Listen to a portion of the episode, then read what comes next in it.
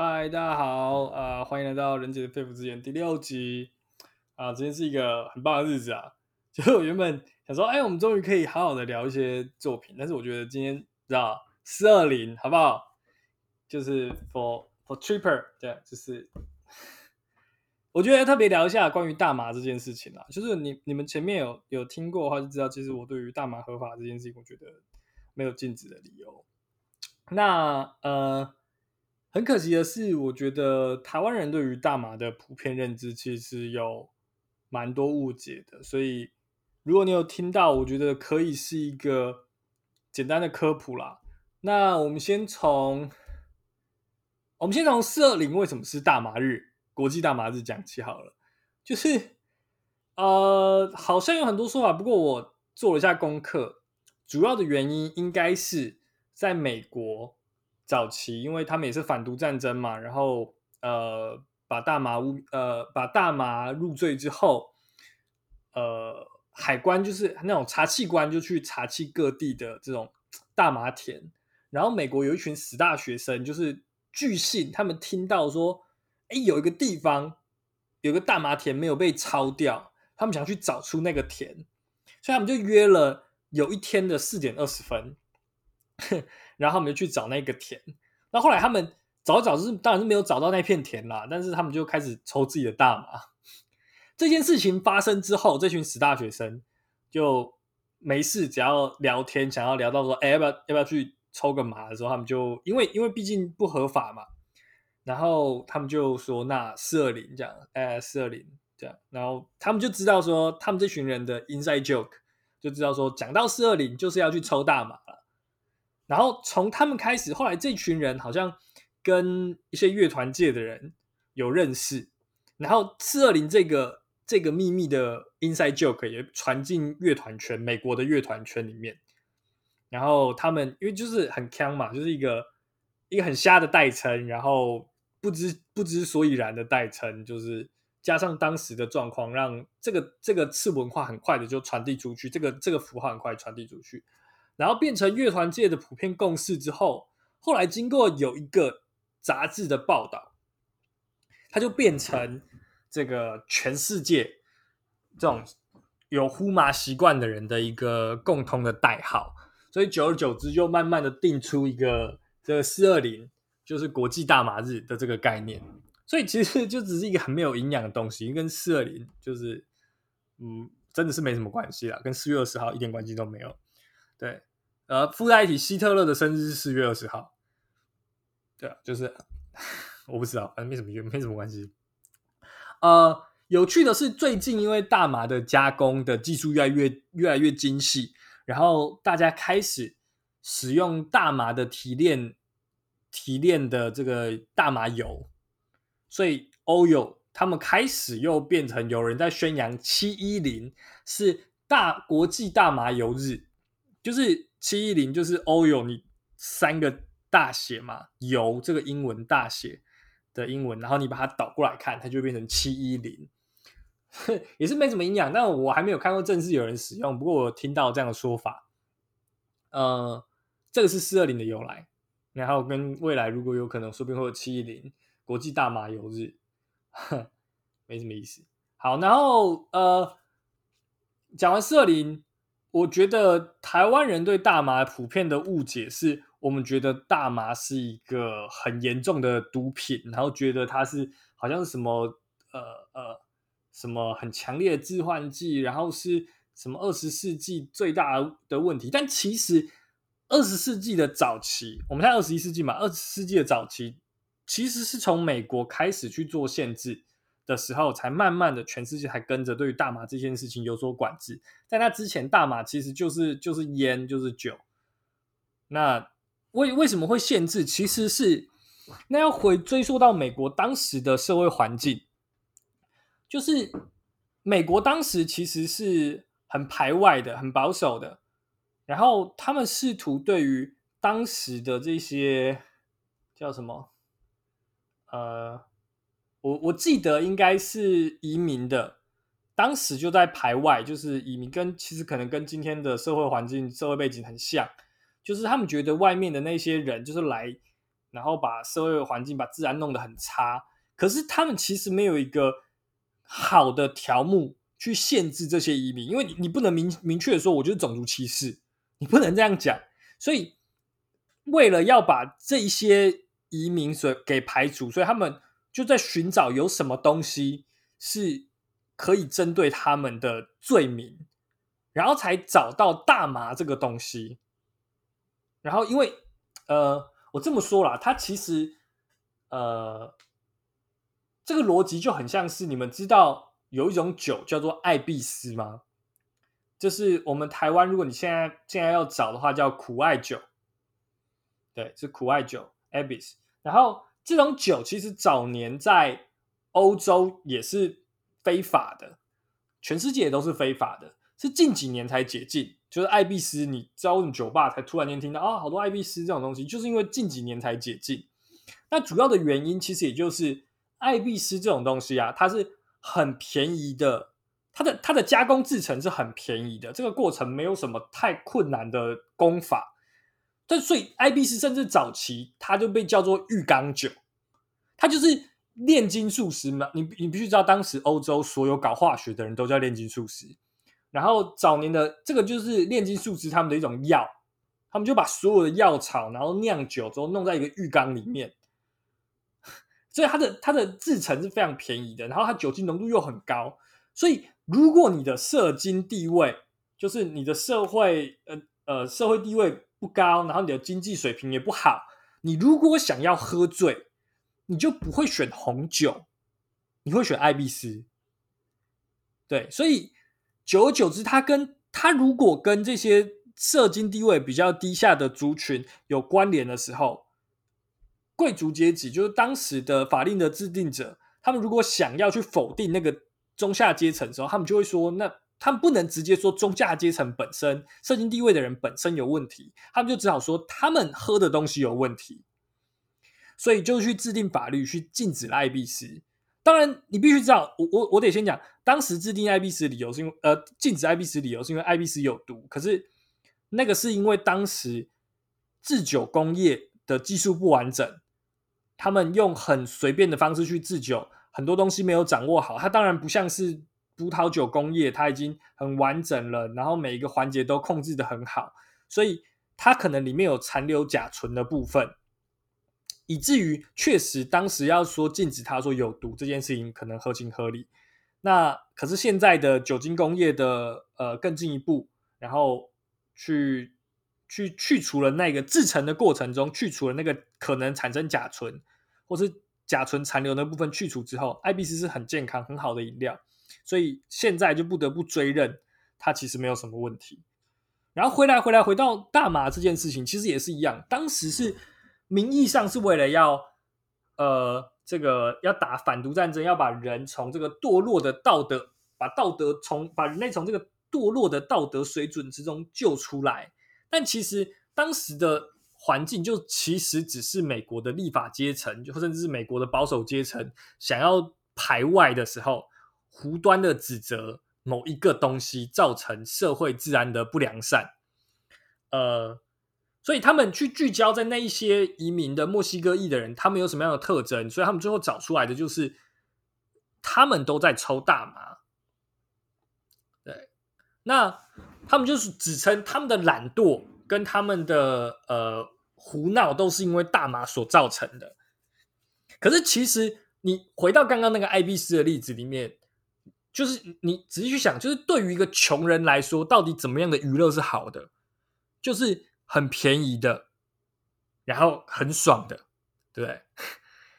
就是就好像我们以台湾的角度，我们现在去看中下阶层，为什么常常在喝一些你们我们大家会觉得哦，这个东西真的有人在喝的那个什么什么威士忌，或者是什么什么什么生荣药酒，或是甚至有人喝米酒，他们就觉得喝米酒就好，就是因为便宜。就是当你的经济水平不高的时候。我们就很容易选择便宜但是有效的娱乐方式，这是很合理的状况。那墨西哥裔当时的移民确实有这样的特征，因为他们确实就是移民，移民的理由就是我在家里活得不好。那他们觉得最好的娱乐方式就是抽大麻，因为大麻很便宜，又没有什么问题，然后又很爽，对啊。那在这样的时空环境背景之下，大麻很容易就被指责成不好的药品。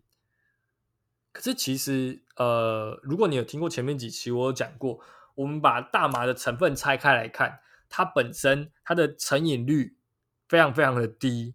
然后它的这个药物造成的伤害，对身体造成的伤害的的可能也非常非常低，两者都远远低于烟跟酒，就是你你没有道理，就是限制了烟酒之后。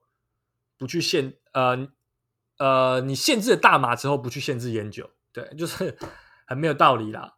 那呃，我们进一步谈大麻的成分到底是什么？我们大家在讲说大麻的不可取的地方是什么？就是大麻其实有主要两个成分，主要的两个成分，大麻很多种成分，这一类的成分都叫做大麻素，大麻素。但是你把它细分，主要。我们之所以在呼大麻的时候，我们主要采用药的成分是两个，一个是 THC，一个是 CBD。我有点忘记它的中文名字是什么，什么四氢酚大麻还是什么大麻二酚之类的，我有点忘记了。但是，但是里面这两个成分里面，THC 是我们想象中那个大麻会让人很嗨、很锵、很好笑的那个部分，那个是 THC 造成的。CBD 是让你很想睡觉。你们看到，有没有看到那种抽大麻的人，那眼睛会红红的，然后很想睡觉，stone 的那个，很像，很很想睡着，很像睡觉，很睡得很舒服的那个部分，很放松那个部分，那个是 CBD 造成的。那台呃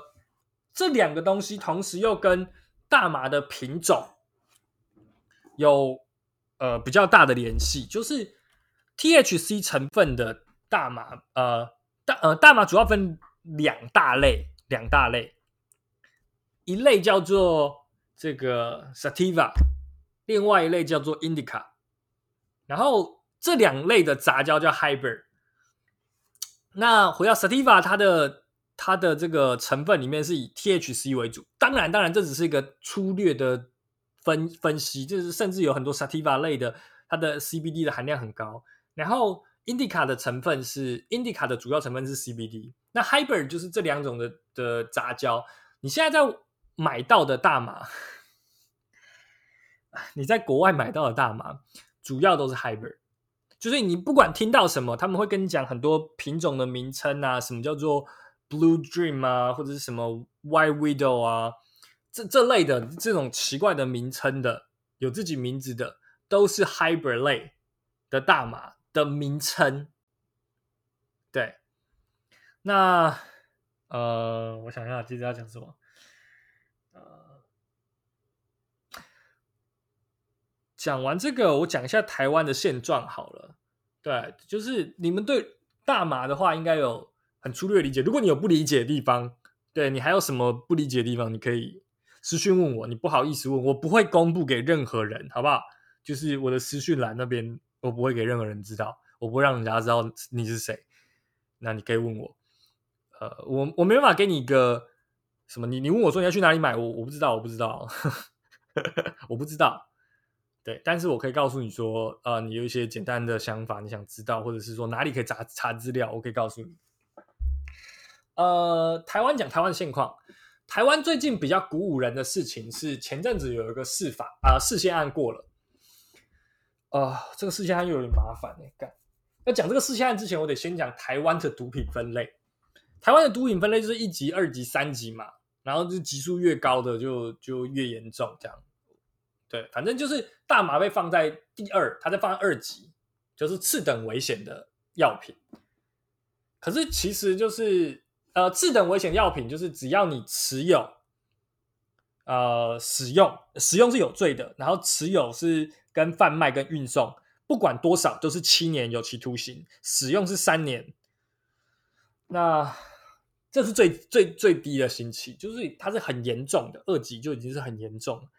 呃，这件事情很很奇怪啦，就是像我前面讲，它的本身的效用根本就不值得被放在二级，它它的成瘾性那么低，伤害那么低，它根本不该在二级，它甚至根本不该放在毒品里面。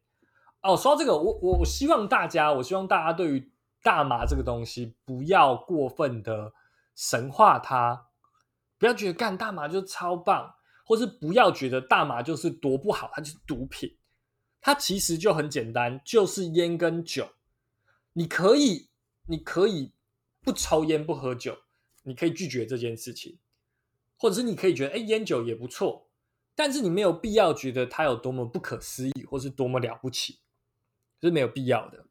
OK，回到刚刚讲完，刚刚那个东西，就是不管你持有或是贩卖还是运送，就要七年这件事情。呃，这次的事情案通过是说，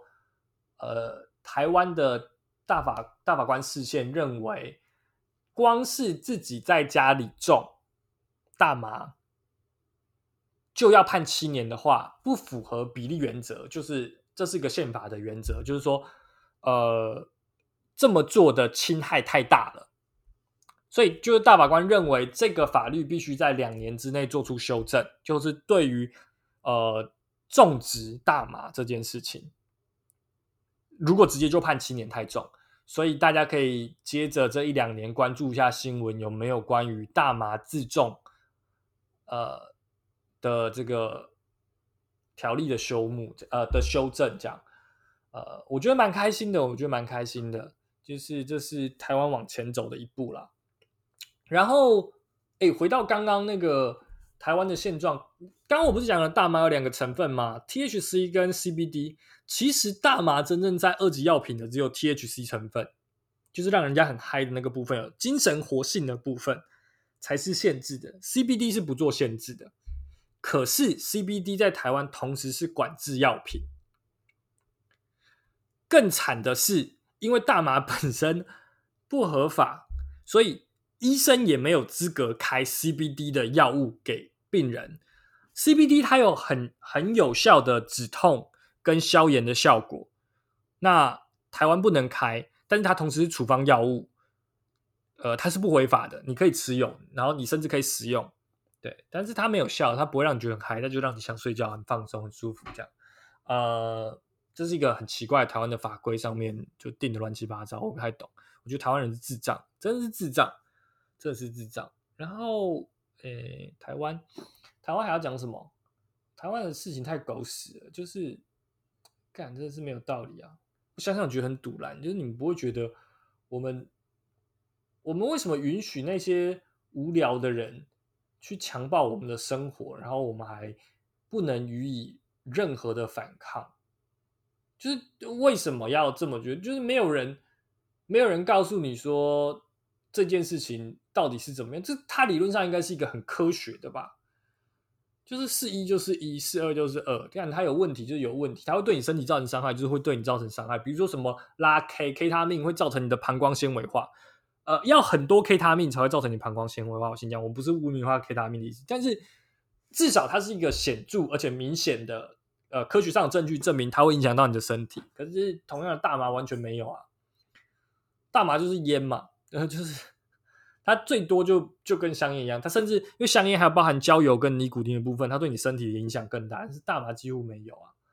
它可能对你的呼吸道不太好，毕竟就是异物侵入你的呼吸道，但就这样而已啊。呃，嗯，我不太知道，不知道，不太知道，就是啊，好，同样的这个这个接着在讲大麻怎么使用，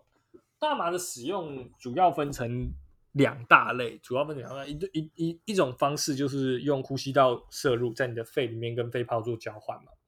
那常见的方式是使用卷烟叫 joint，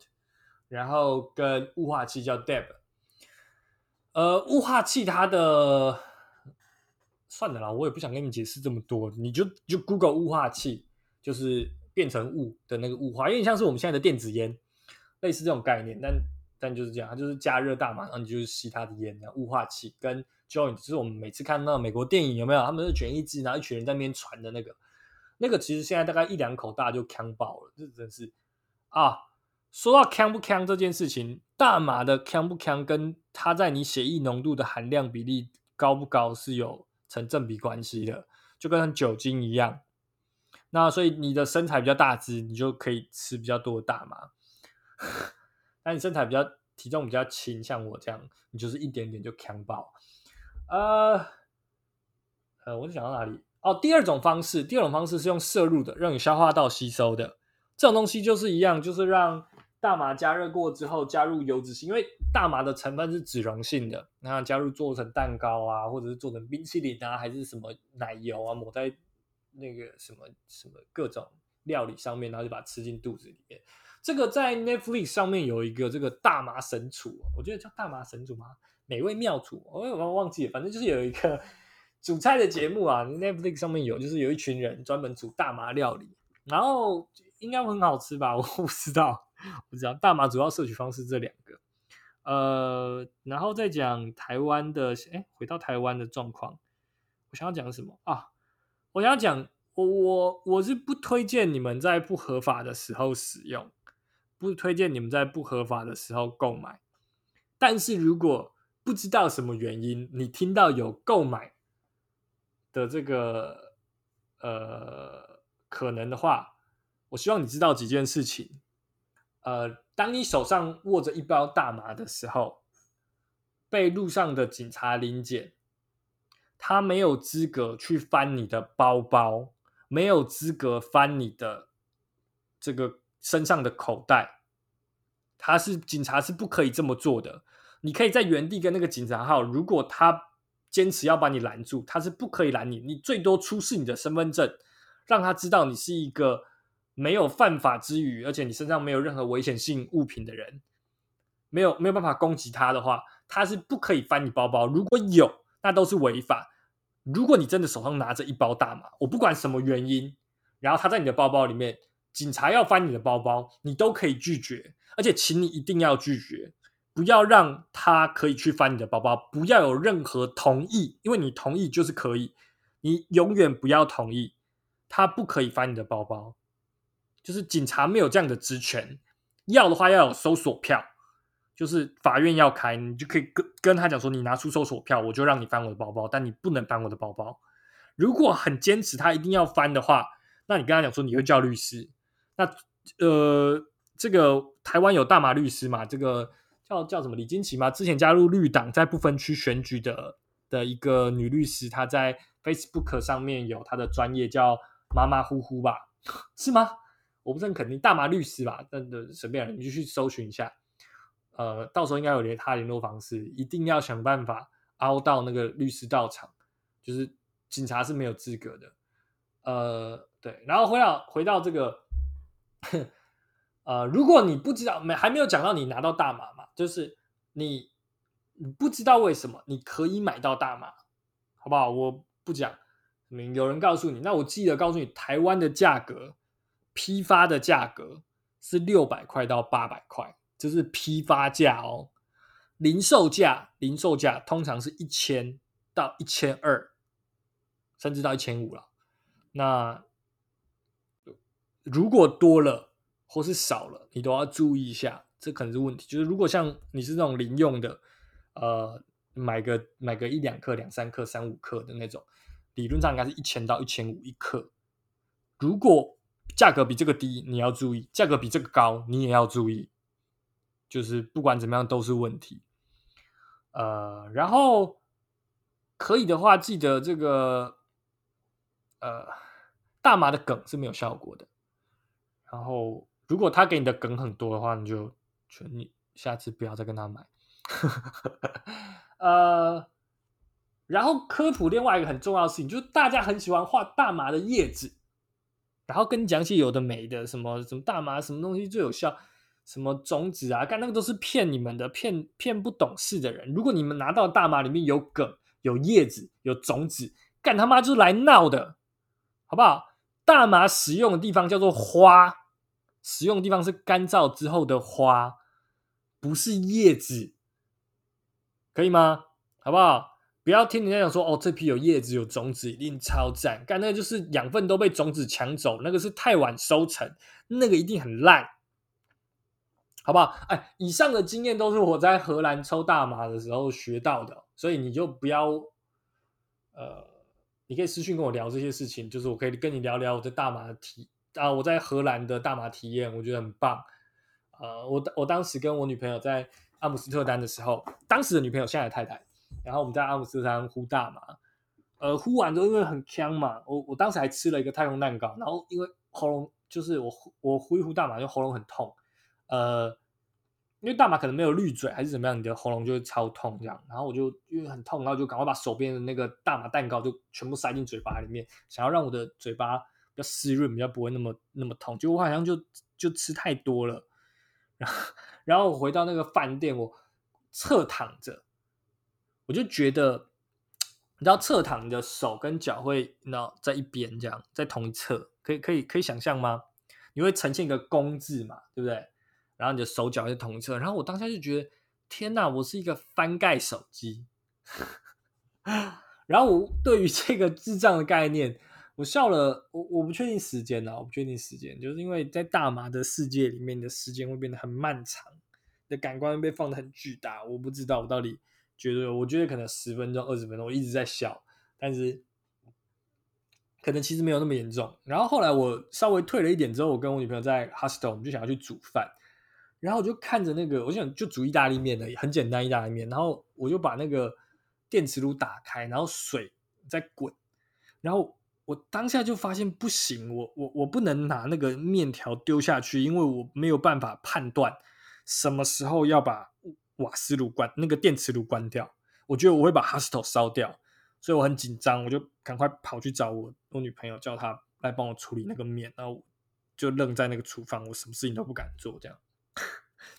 大概是这样，就是很嗨啦，很嗨，很棒，大麻的体验非常棒，它的成瘾性很低，然后它的娱乐成分很高，娱乐性很高，但是。可能不是台湾，台湾如果你没有试过的话，你大概很难理解我在讲什么。我很推荐大家去美国合法的州，或者是加拿大，或者是这个呃这个这个哪里那个呃欧洲荷兰的地方，荷兰嘛，然后其他其他哪一州我不是很确定，嗯、哪哪一个国家有合法化我不是很确定，那我就很推荐大家去试看看，很棒的体验，嗯。对啊，就是这些事情，我跟大麻的的关系都是在这个欧洲，我跟我女朋友去欧洲玩的时候对她的认识，但不是，对对，我 没有在台湾使用过经验，我没有，在台湾使用过经验，我也没有，我也没有这个习惯，好不好？那，呃，好了，那关于大麻的事情，以后有机会。我再跟大家聊，那我希望大家可以跟我们一起，就是支持台湾大麻合法化。你不需要一步到位的认为娱乐大麻或是全面开放，至少我们先从药用，好不好？我们先正视大麻它作为药物药品的这个部分，先把这个部分让台湾的法规做出修正，把它从毒品的等级上面，不管是往下降，甚至是从毒品的。呃，使用毒品的条例里面去除啊。对了，如果如果不知道什么原因，你抽了大麻，真的被警察抓到，不要把你的上游供出来，不要把你的低供出来，然后你就说你是自用的，是有朋友卖给你的。他他问你你是是谁，你就说我不认识，是夜店遇到的黑人 就好了。然后你愿意。自首这件事情，只要你的身上的大麻的量不多，而且你没有贩卖这件事情，你十有八九都可以换到减刑。台湾的法官其实对于这个状况是可以理解，他通常会换给你减刑，然后到可以缓起诉的状况。那你只要乖乖的去勒戒所报到，短期内不要再使用大麻，然后过了之后，你会连案底都没有。所以如果真的不知道什么原因你被抓到，也不要太紧张。不要一下子就被警察吓到，把所有事情通通都讲出来，你只会害人，害到别人，甚至害到你自己。因为你讲出来了，你就是那个贩卖、购买的体系里面的一员。如果你只是自用，那就是完全另外一回事。我刚刚讲的自用跟这个贩卖、运输、持有的那个那个罪状、罪名是完全不一样的。所以永远要记住，是你自用，然后乖乖的承认，法官只会判你去勒戒所勒戒。然后反正就勒戒嘛，那就是定时有人看你有没有使用毒品，你就不要用。对，因为就是大麻还不会成瘾嘛，你就是衰而已，知道去花钱买个教训，跑跑法院，跑跑乐戒所就好。那呃，劝世啊，劝世就是四二零嘛，就是希望大家可以有开心的这个旅行，就是嗯，希望你们喜欢啦。就是好了，干，我不知道怎么收尾，我每次都觉得结尾超难的，超怪的。啊、呃，好，希望台湾大麻早日合法。如果真的合法的话，我一定会开一间店，然后在台北、台中都开分店，让大家可以买到大麻。好，谢谢大家，我们下次见，我们下次见。